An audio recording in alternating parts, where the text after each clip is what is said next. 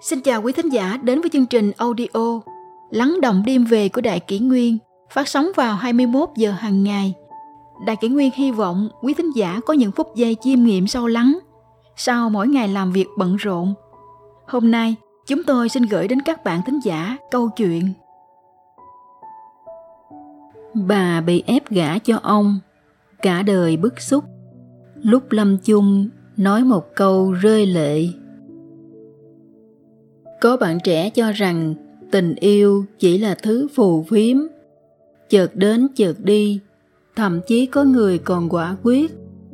Tôi không tin vào tình yêu, nhưng bạn có biết ý nghĩa thực sự của tình yêu là gì không?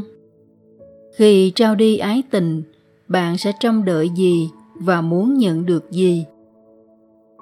Nếu bạn vẫn chưa đủ vững tin hãy để tôi kể cho bạn câu chuyện ngày xưa, thời ông bà chúng mình. Bà kể rằng trước khi kết hôn, bà chưa từng quen biết ông. Vốn là bà đã yêu một anh chàng là con trai của ông đồ trong thị trấn. Vào thời điểm đó, gia đình ông rất nghèo. Nhưng vì mối quan hệ giữa hai thế hệ, nên hôn sự này đã được định sẵn chỉ có điều bà một mực cự tuyệt. Thậm chí còn nguyện ý, sẽ không bao giờ lấy chồng. Bà nói, bà không muốn để người lớn sắp xếp vận mệnh của mình. Cuối cùng, phụ thân không còn cách nào khác, đành phải trói bà bằng sợi dây màu đỏ, rồi cho người đưa lên kiệu và gửi đến nhà ông. Vào đêm tân hôn bà nhất quyết không cho ông chạm vào người. Và với thái độ gay gắt, bà đã ném cái chăn trên giường xuống đất. Ông không nói gì, chỉ lặng lặng giữ chăn và ngủ trên nền gạch ngoài phòng.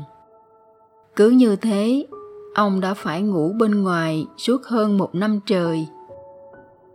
Dần dần, câu chuyện của ông bà bị xóm làng dị nghị người ta từ xì xầm to nhỏ cho đến bàn tán xôn xao khắp làng trên xóm dưới.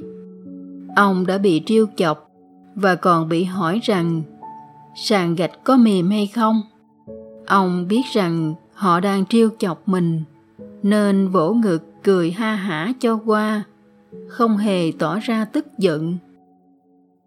Mãi gần bốn năm sau, cậu con trai đầu lòng mới chào đời chàng trai mà bà yêu thương trước đây từng du ngoạn khắp bốn phương trời, nay cũng quay trở về quê cũ.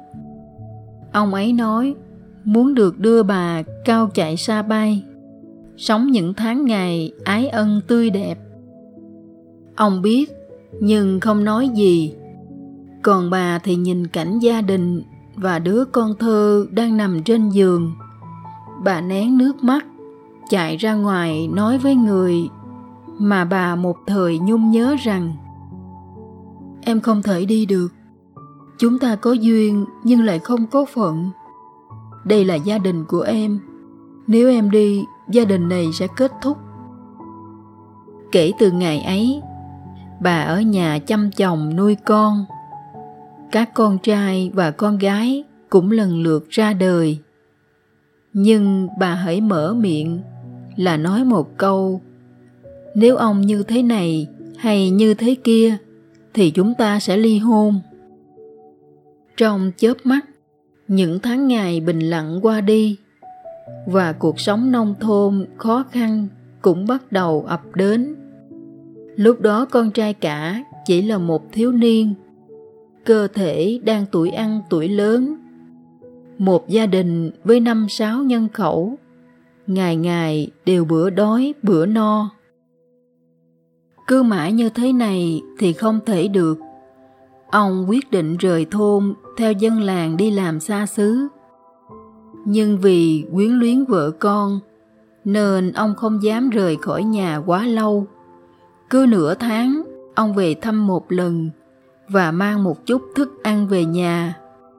Đó là dòng ký ức mà các con của bà sẽ không bao giờ quên được hàng ngày bà chỉ ăn đồ thừa của con và những thực phẩm dinh dưỡng nhất thì đều để dành cho cậu cả. Cứ khoảng một thời gian, bà lại cầm hai chiếc bánh hấp còn nóng hổi, đứng ở cổng làng đợi ông trở về. Có những lúc mãi không thấy ông xuất hiện, bà đã đợi ở đó đến quá nửa đêm. Những ngày khó khăn nhất cuối cùng cũng qua. Cậu cả cũng dần dần trưởng thành. Ông bà thỉnh thoảng lại ầm ĩ với nhau. Bà hãy mở miệng liền nhắc hai chữ ly hôn.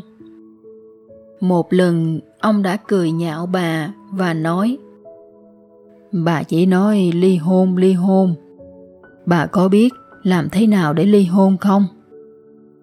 Lời nói còn chưa kết thúc bà đã giả vờ chào ra đi, khiến ông sợ hết hồn. Còn các con trai, con gái chứng kiến cảnh giận dỗi rất đổi hài hước ấy thì vui thích lắm, bật cười ha hả. Năm ngoái bà bị ốm. Ban đầu ai cũng cho rằng chỉ là cơn ốm vặt như mọi khi, nhưng không ngờ đó lại là lần bà mãi mãi ra đi. Hôm ấy, bà nắm lấy tay ông và chào con cháu đang vây xung quanh lần cuối. Bà đảo quanh phòng một lượt, ánh mắt bà dừng lại ở khuôn mặt hiền lành, đầy nếp nhăn của ông. Nếu như gặp lại ở kiếp sau, ông có sợ không nếu tôi lại dọa bỏ đi lần nữa? Ông nói, Không không, không đâu mà. Nếu có kiếp sau, tôi sẽ không cày rượu nữa.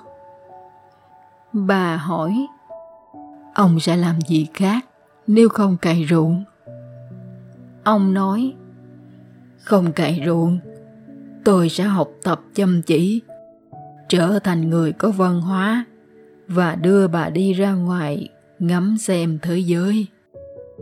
Bà mỉm cười, nhưng nước mắt tuôn rơi và nói Nếu có kiếp sau, tôi chắc chắn sẽ không để cha tôi trói lên kiệu nữa đâu.